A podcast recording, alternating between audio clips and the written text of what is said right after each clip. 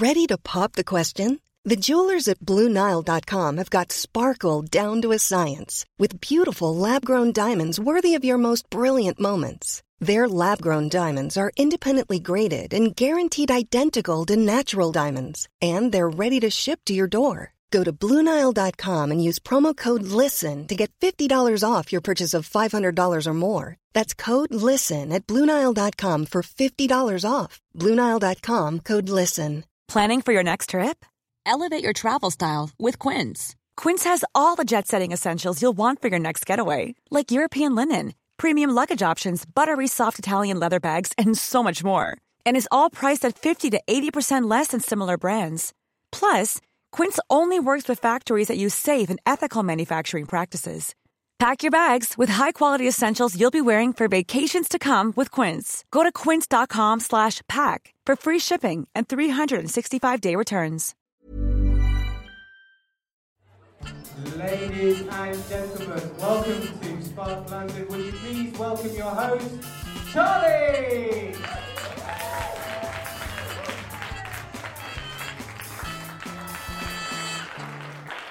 Thanks for coming. Yeah, so uh, for those that don't know, uh, Spark is a true storytelling night.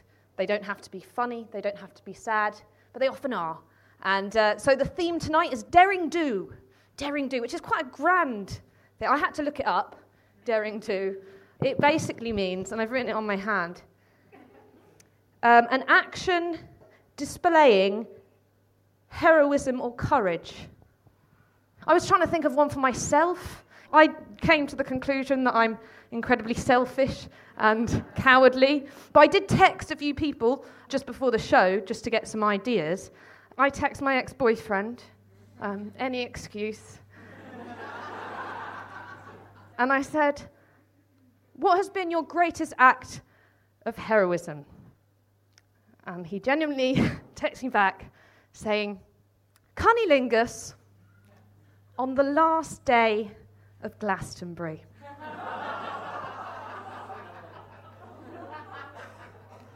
he will always be my hero. Please welcome our first hero of the evening, David.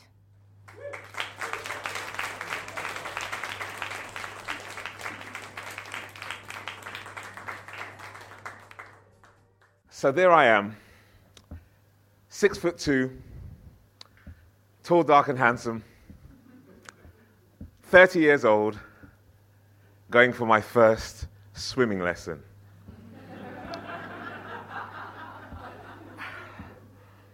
I walk into the pool in a nice new pair of shorts because I thought if I'm going to drown, let me go out in style, okay?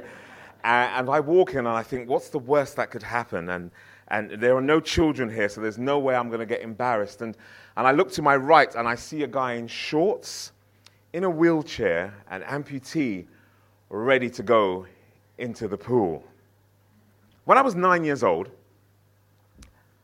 I went for my actual first swimming lesson. And it was in Harlesden in northwest London. And I remember I was really excited. I had this big afro I had here then, you may not believe it, but I had this big afro. I had my shorts on. I didn't even have a swimming cap, it was just afro. I was just letting it go. And um, I, I, remember running into the swimming pool with my friends, and we were really excited because this was going to be swimming. And uh, one of the teachers says to me, McQueen. I said, Yes, sir. He said, Where are you going? I said, I'm going swimming, sir. He said, You can't swim. I said, I know, sir. That's why I'm going to learn. And he said, Well, you know what it is. Black boys, your bones are too heavy. You'll sink to the bottom of the pool and you'll drown. and I believed him.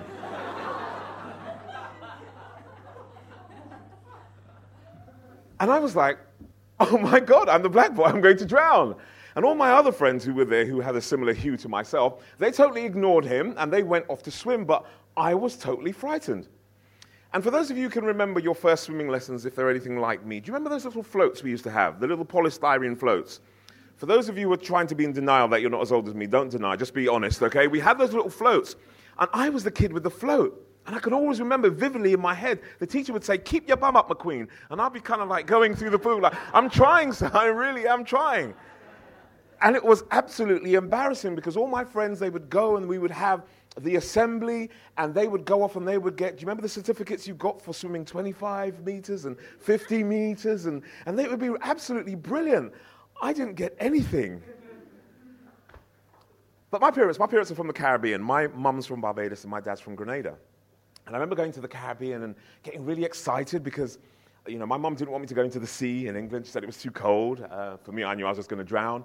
And, um, but I was there and it was warm and it was lovely. And I remember going down to the beach and, and seeing all these people like running and just going into the sea and loving it and just absolutely enjoying it because this is Barbados. This is fun. We're going to go and have a swim.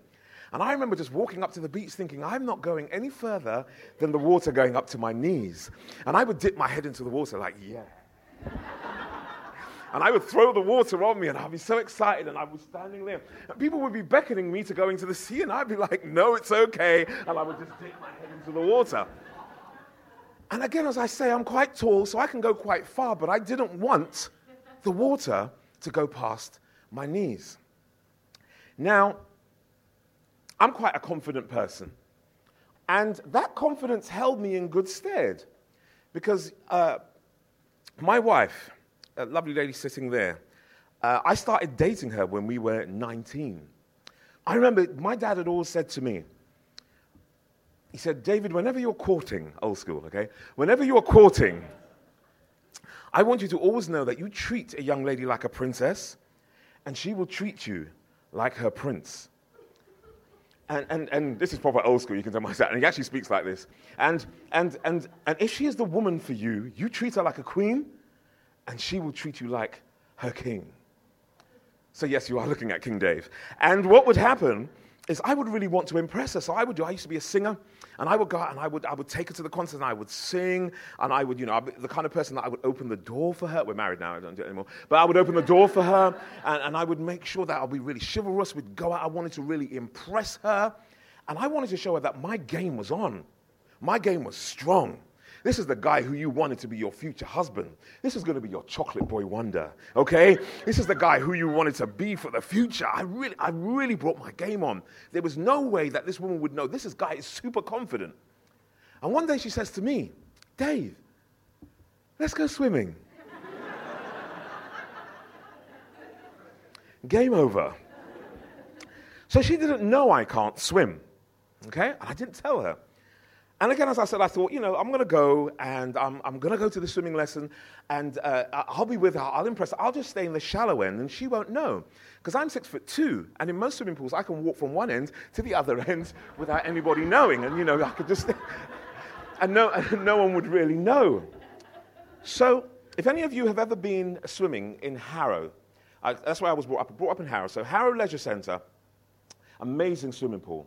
And we decided to go swimming, and I'm, I'm watching this fantastic specimen of womanhood just swim from one end to the other. And I'm in the shallow end, just dipping my head in the water and throwing it on me and feeling really great and just, uh, just wondering. Now, she stopped in the middle of the pool after she'd been swimming, and she stopped, just stopped, and was looking over at me, and she beckoned me hither.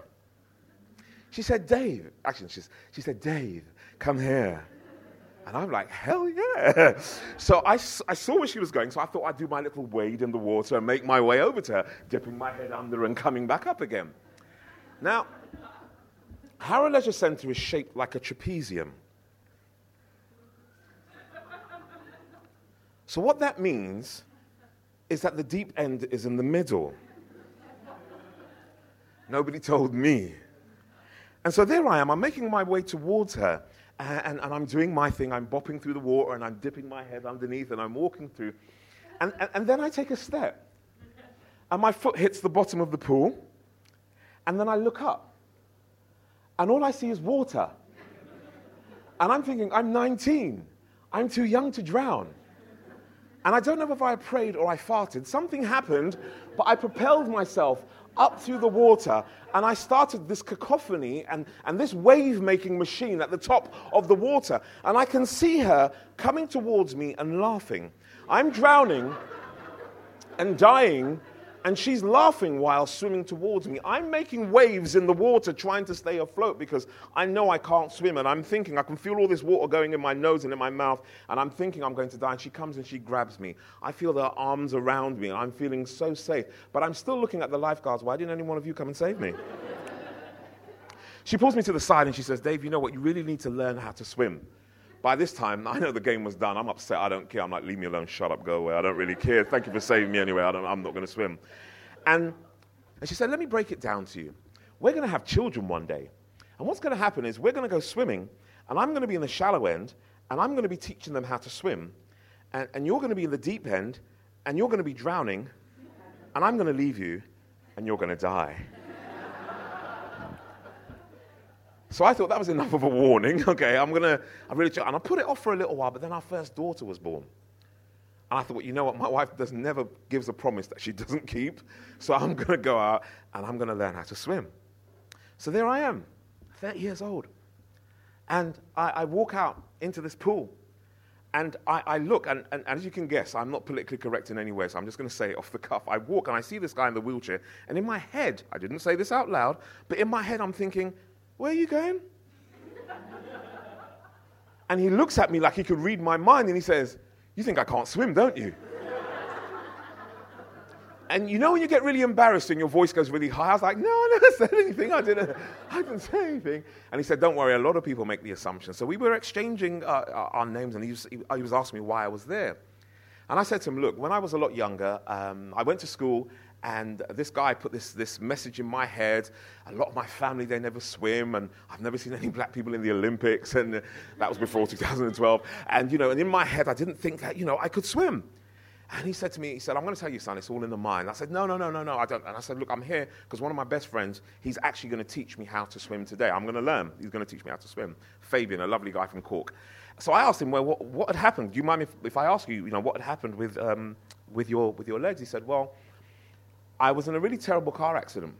He said, I used to be really, you know, I loved swimming before, and I, I, I, was always really passionate about just going out with my friends and swimming in the sea and what have you. Then I was in a, in a multiple pileup, and the only way they could get me out of the car, they had to actually cut me out of the car. That was the only way they could to, to, get me out of the wreckage.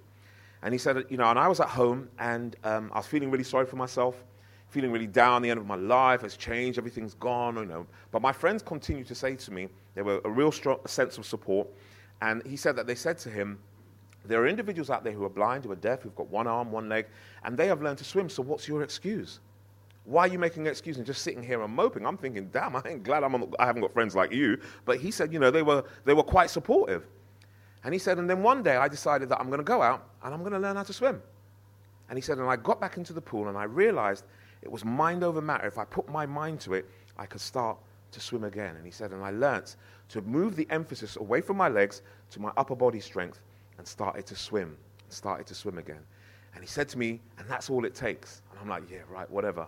But I saw him get out of the wheelchair and I saw him lower himself into the water and I saw him starting to swim lengths in that swimming pool up and down.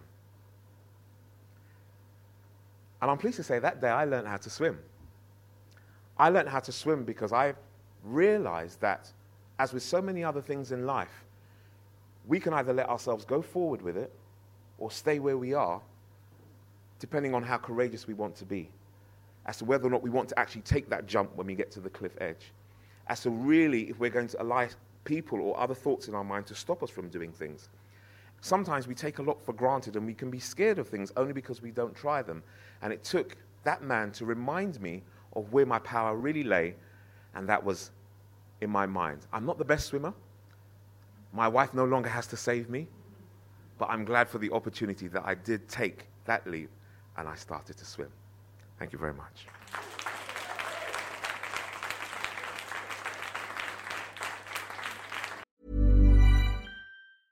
Mother's Day is around the corner. Find the perfect gift for the mom in your life with a stunning piece of jewelry from Blue Nile. From timeless pearls to dazzling gemstones, Blue Nile has something she'll adore. Need it fast? Most items can ship overnight. Plus, enjoy guaranteed free shipping and returns. Don't miss our special Mother's Day deals. Save big on the season's most beautiful trends. For a limited time, get up to 50% off by going to Blue Nile.com. That's BlueNile.com. Quality sleep is essential. That's why the Sleep Number Smart Bed is designed for your ever evolving sleep needs. Need a bed that's firmer or softer on either side? Helps you sleep at a comfortable temperature? Sleep Number Smart Beds let you individualize your comfort so you sleep better together. JD Power ranks Sleep Number number 1 in customer satisfaction with mattresses purchased in-store. And now save 40% on the Sleep Number limited edition Smart Bed for a limited time. For JD Power 2023 award information, visit jdpower.com/awards. Only at Sleep Number stores or sleepnumber.com. Planning for your next trip? Elevate your travel style with Quince. Quince has all the jet-setting essentials you'll want for your next getaway, like European linen, premium luggage options, buttery soft Italian leather bags, and so much more. And is all priced at 50 to 80% less than similar brands. Plus, Quince only works with factories that use safe and ethical manufacturing practices. Pack your bags with high-quality essentials you'll be wearing for vacations to come with Quince. Go to quince.com slash pack for free shipping and 365-day returns. Okay, so um, I'm just going to read out a couple more. Someone said, uh, What has been your greatest act of heroism?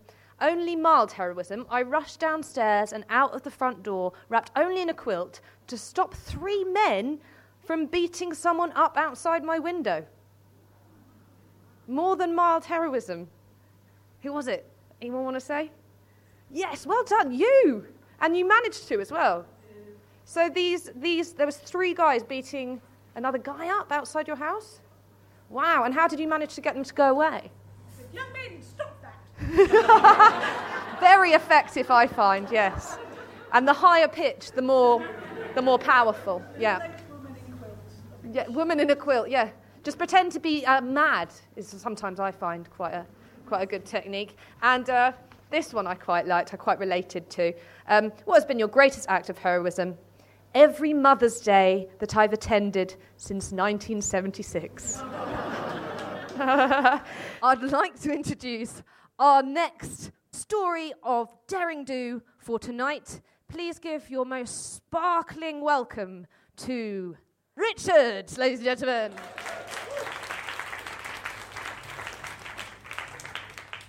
On the 8th of June in 1982, uh, I was at work.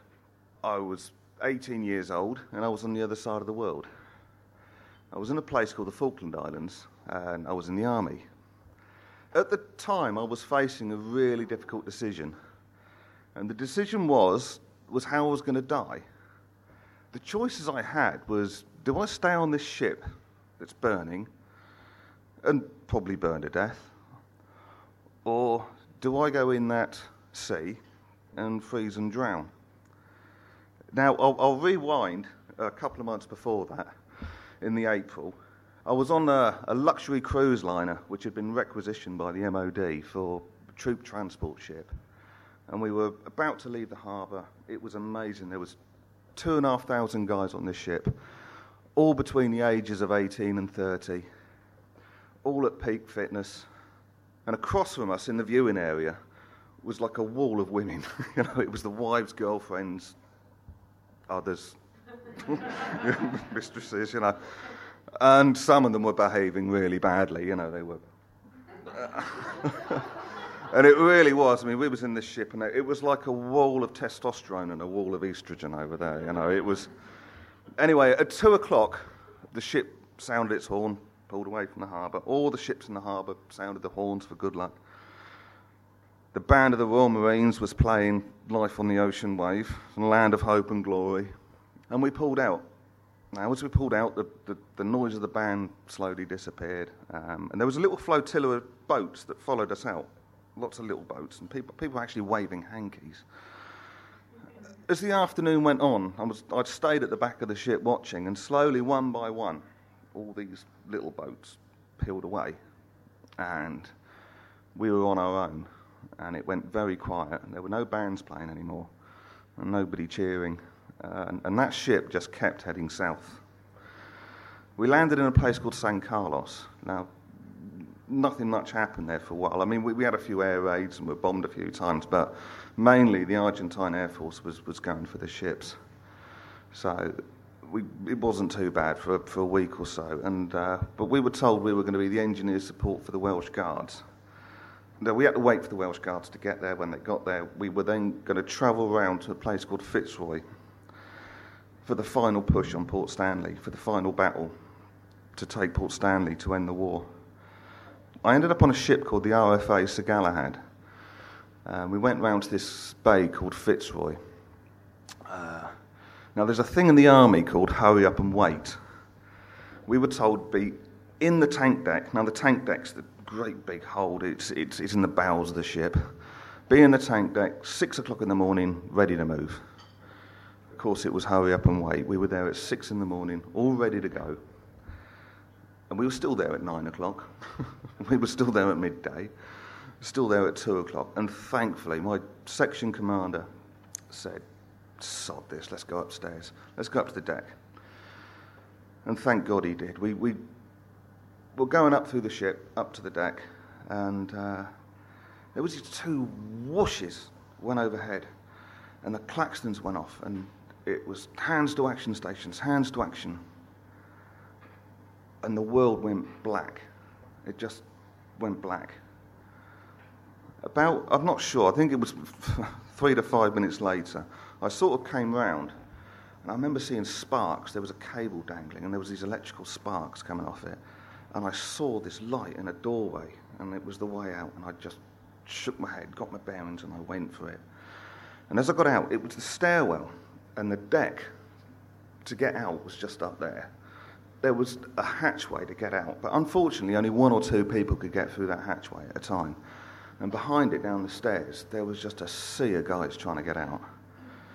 So I looked down the stairwell, down through the smoke. It was thick, black, choking smoke. And I could hear the screams of men dying. And the flames, I could see them coming up, the red glow coming up through the smoke. And I thought, oh, God, sod this. And then I did something I'm very ashamed of to this day, but I was very young, wiry, and fit. Not like now, I was built for speed back then. And I was full of adrenaline. And I grabbed the collar of the guy in front of me, I put my foot in his back, and I ran across the top of them. Ran up the stairs, across the top of them, all their shoulders and heads. I remember a couple of punches coming up once or twice as I was doing it, and I saw this little semicircle of light, and I went for it, and I fell through the part, I fell through the door and landed on the deck. And as I turned around and looked, this big whoosh and this ball of flame came out behind me. Now, I turned and, and looked in the doorway, and there was like three guys trying to get out at the same time. And the guy in the middle was a guy from my troop called Brummy. What I didn't realise at the time was that he'd actually come all the way up from the tank deck. He'd actually walked through the flames to get out. Um, anyway, he had his hand out. So I grabbed his hand. And I leaned back and I pulled him to get him out. And his glove came off in my hand. And my bum hit the floor. And I looked at my hand and thought, why is he wearing a glove? And this black, sticky glove. And I looked at his hand and I saw the bones of his fingers and the flesh. I, I pulled the burned skin off his hand. So I, I leaned forward and I grabbed him by the scruff. And I saw in his eyes, he, he was in shock. He was, he was on another planet. But I just pulled him out and we fell to the floor. And I looked around me outside. And then actually, another couple of like human torches came out behind him. I looked around me on the deck. Um, it was just chaos. But at the front of the ship, the helicopters were picking up, winching up the wounded, which shows you how long I must have been out for. Now, Brummy just started walking that way, thank God, but he was walking like, you know, like in a zombie film. I just seen him walking away from me through the sort of smoke like that. And I thought, I've got to get off this. This is terrible. This is horrible. So, to the left, there was a queue um, for the life rafts. Now, the life rafts, those inflatable orange things that you see, unfortunately, the ship was designed to carry stores, not people. So there wasn't really enough life rafts, and the lifeboats were up on the superstructure, and there was no way I was getting up there. You know, that's where the, you see the, the uh, where the wheelhouse is. Uh, it was just flames and smoke. So I queued up for this life raft. Now you can get maximum of 16 on them. Um, they will take 20, but no more than that. I mean, maximum 16, emergency 20. And I always thought, well, what's not an emergency, you know, if you're going to get in one of them? But anyway, as I was went forward in the queue, and this sergeant who was counting them off, his hand came in front of me. I thought, oh, bloody typical. You know, oh. and I watched the last guy go over the side or down the scramble net. Um, now, in the army, there was actually quite a big gap between. It's difficult to explain, but I was a sapper, I was a private, and he was a sergeant. And there's like a. It's just the way you talk to each other. There's, there's, there's a sort of respect between them. And I said, Well, what do we do now, Sarge? And he put his hand on my shoulder in a really paternal way and just said, We're on our own. Um, I looked around the deck, and there was that the hatch was open, there were explosions coming out. It's, it's very difficult to explain. The noise was colossal. And I thought, I'm not staying on this ship. So I climbed over the scramble net and I just hung onto the side. I just, I'm not going to die up there. If I'm going to die, I'm going to die in there. And then a miracle happened. Out in the harbour, out in Fitzroy Harbour, there was, um, I think, called a Mexeflote. It's a ship to about the sort the size of this room, sort of with a ramp either side of it. It's a ship to shore vessel. It basically, as it says, it picks stores up from the ships and takes them to the beach. Um, it's literally like a floating platform with a ramp either side. And I saw it coming towards us. The reason I know it was coming towards us is I could see the white face of the guy. And it pulled up alongside, and there was an avalanche of guys that just poured over the side. We got on this Mexeflote. Uh, the last guy off was that sergeant, and he shouted, Go! And, and we pulled away. And he took us safely to the shore. I looked back at that ship. The bombing of the. There was about 350 of us on that ship. Um, the casualty figures were 56 killed, 60 seriously injured, and another 90 injured. Um, I was very, very lucky to get off. Now, I met that guy who come and picked us up because no ship was coming near us. And I met him when everybody had the order not to come anywhere near that ship because it was going to blow. He just came out and he saved a lot of men. Now, we had a troop, troop reunion about two or three years ago, and I met him. And one of the things that really amazed me about him, apart from his genuine modesty, was his bemusement that everybody said he was a hero.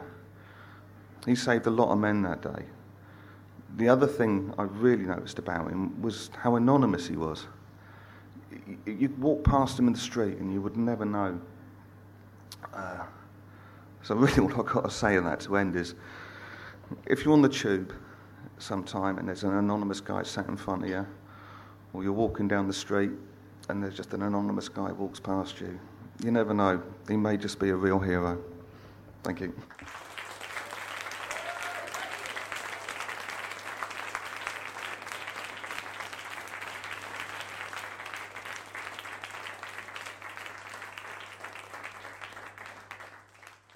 so you'll notice that our stories uh, in Spark are varied and, and uh, very, very different, and that's because we uh, find these people our open mics that happen in Hackney and in Brixton. And I saw you tell that story in Hackney for the first time, and I saw you tell it here again, and, and both times it's really, really affected me.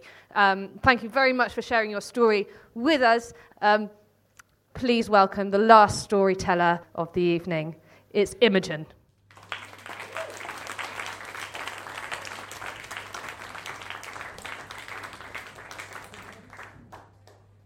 So I was three when I decided what I wanted to be when I grew up. And being three, I thought I'd tell my mother. And I said, Mummy, I know what I want to be when I grow up. And she said, as mothers do, What's that? And I said, I want to be a farmer's wife. Good 60s feminist that she was, she said, Why don't you want to be a farmer? And I said, But mummy, only men can be farmers. Took a few years, but I was seven when I changed my mind, and I decided I actually wanted to be a journalist. I'm still not quite sure where this came from. I think it was because I wrote a story uh, that apparently had a beginning, a middle, and an end, which is a big deal in 1980s Brixton. And I got sent to the headmaster. From then on, writing was my thing. But I didn't know how to be a journalist. So I thought, well, I better learn. So I went to university and I edited my student paper. And then I went to journalism school. Uh, and I studied some and I learned a lot of theory. And I thought, okay, this is great, but how do I actually be this? And then one morning, and I was really quite hungover, just for a change, um, I came into college and I looked at the notice board and it had a square of A4 paper on it, and the type on it said, Wanted News Assistant, Wall Street Journal, Europe. And I did a proper double take, and I looked around the room and I thought, has anyone else seen this? Is this like the Wall Street Journal, as in that minor paper from that small country called America? No way. But it was, and I applied and I got the job. News assistant, seven pounds an hour. First day in the job, turned up in this office. Amazing people. I've never met people like that in my life. Glamorous people, exciting, cosmopolitan, educated, linguistic, traveled all over the world, wrote stuff about things that mattered and knew how because they'd been there and they'd talked to people and they were incredible. And there was me in the middle of it. My job was sorting faxes, because people still sent faxes in those days, um, and doing things like organizing the journalist cutting files, which is actually the most important job I had because journalists get really arsy if their cuttings are in the wrong order. And it took me, it was so busy, it actually took me a few days to notice that the cubicle next to mine was empty. And after about a day, I stuck my head around it and it didn't look like a journalist cubicle. It had a, it had a rug, a Persian rug in it, and it had a, a hookah. You know those things they smoke in, in uh, cheap Middle Eastern restaurants. And I said, What's going on in there? And somebody said, Oh, they said, That's Danny's desk. I said, Okay. And I said, No, he's the Middle East correspondent. He travels a lot. He's not here very often. I said, Okay, fine. All right. Desk next to me is empty. That's cool. Uh, the next day, actually, as it happened, the editor called me into his office and he said, Yeah, we need your help. We can't find Danny. And I said, Okay, you're the editor. You. And he said, Yeah, we, we think he's in um, uh, Azerbaijan, uh, but we're not sure. And can you find him? And I sort of said it was like my third week. So I said, Yeah, all right, okay, I'll try.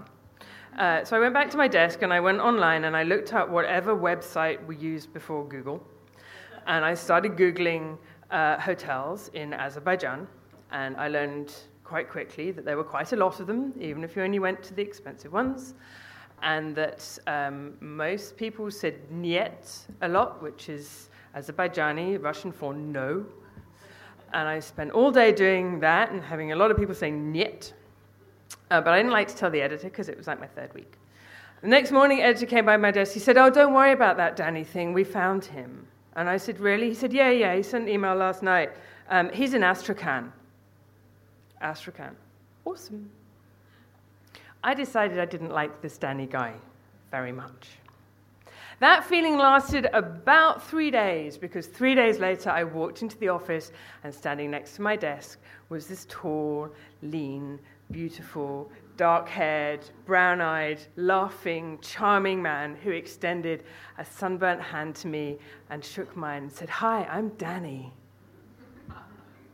I'm still not quite sure what my reaction was, but I think it was very Bridget Jonesy, and I was mentally revising my opinion very fast, which was clearly quite obvious because from that moment on, Danny had me round his little finger, and he absolutely knew it.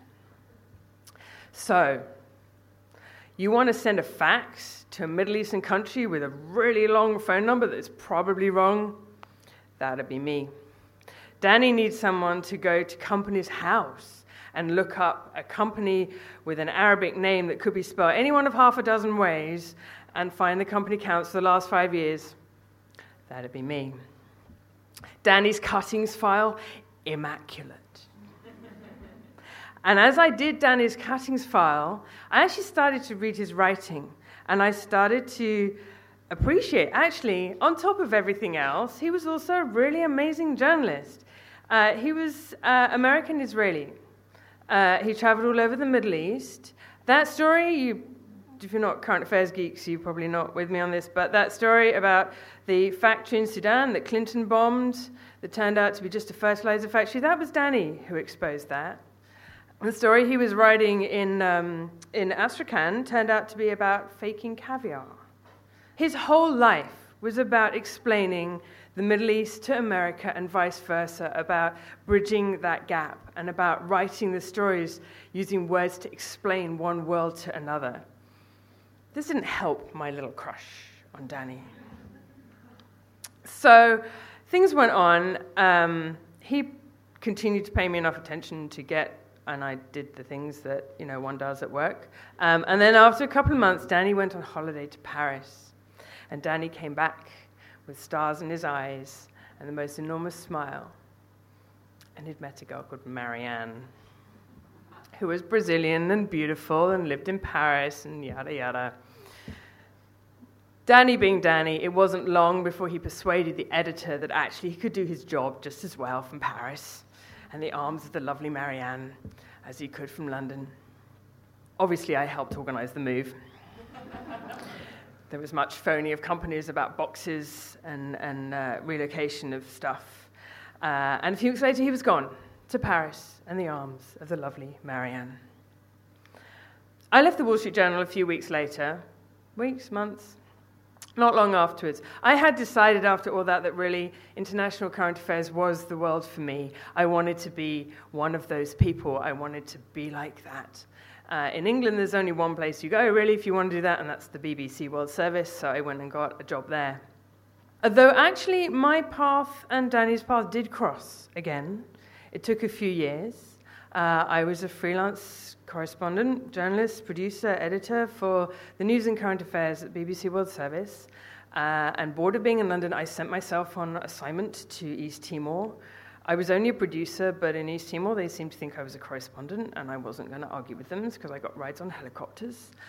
And towards the end of my trip in East Timor, I was staying with a friend called Stephen who worked for the UN. Uh, we'd been down at the beach drinking sundowners, and we'd come back to the house and we were expecting people around for dinner, and I remember kind of being in a sundress over my bikini and drinking gin and tonics and listening to the World Service, and it was all terrifically colonial. Um, and then the bulletin ending with a guy saying, Breaking news. Reports are coming in that South Asia Wall Street Journal correspondent Daniel Pearl has been kidnapped in Karachi, Pakistan. And I remember going absolutely cold. Over the next few days, we found out more. Danny had been following a story about uh, Islamic fundamentalism in Pakistan. Uh, he'd followed a lead, he'd been offered an interview, he'd got in a car, and he'd disappeared. It emerged also from chats among Wall Street Journal correspondents that Danny had actually decided that really he'd been doing this stuff long enough. It was time that he hung up his boots. Uh, the lovely Mariane was pregnant and he thought, I'm going to be a new father. It's time to step down from this frontline work. The American government condemned his kidnapping. His kidnappers announced they had him asked for the release of uh, a group of Pakistanis who were in prison, or they would kill Danny. The lovely Mariane, who turned out to be as gracious and as brave as she was lovely, made public appeals for the life of her husband and the father of her unborn child. I finished my assignment in East Timor. I flew back to London. I was due on shift pretty much the evening I landed. So I went in horribly jet lagged, and I arrived in the office pretty much on time to see. And we had this huge office with loads of kind of um, terminals, obviously, and television screens uh, on the walls, and I walked in just in time to see the white faced editor of the Wall Street Journal in New York walking out to give a statement to confirm that the video they had received of Danny was genuine and that he was dead. Beheaded. He was the first one. I don't actually remember much of that evening. I remember the story led the bulletins the whole night. I remember that none of us watched the video or listened to the audio. I do remember that his kidnappers, just before he died, had made Danny kneel and had made my charming, cosmopolitan, international, committed, charming friend turn to the camera and say, I am a Jew. Of all the things I thought I would end up doing in the career in which he and others inspired me to take, reporting on his murder was not one of them. Many things happened after he died. Um, there was a book, a collection of his essays published. Um, his body was found many months later, buried in a shallow grave outside Karachi, Pakistan. His wife wrote a book, it's called A Mighty Heart. There was a movie in which she was played by Angelina Jolie. She really is that beautiful. Um, I left journalism for reasons completely unrelated and went into international aid work and spent the next 10 years um, obviously doing something a lot safer than being an international correspondent. But the thing I think um, I'm really left with at the end of the whole Danny story is that for all those things that happened, and there's a foundation, and there's money raised, and they do great things, they really do. Um, my acquaintance with Danny was a slight one, and it was passing, but there were many, many people who loved him. And all those people would, in a heartbeat, rather have him back than any of those good works that have happened since. So, the thing that Danny really leaves me with, I think, is that you can be the best in the business. If taking risks is your business, sooner or later you're going to get caught out. So, I never did become a farmer's wife. But I did give up international aid, and I am back here now trying to make this my home and hoping London is slightly safer. Thank you.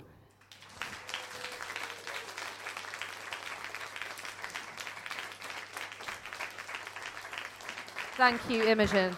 I think another theme that's come up has basically true honesty, people being honest in front of a room full of strangers, which I think deserves a round of applause. Thank you very much. We've been Spark London. You've been wonderful. Thank you.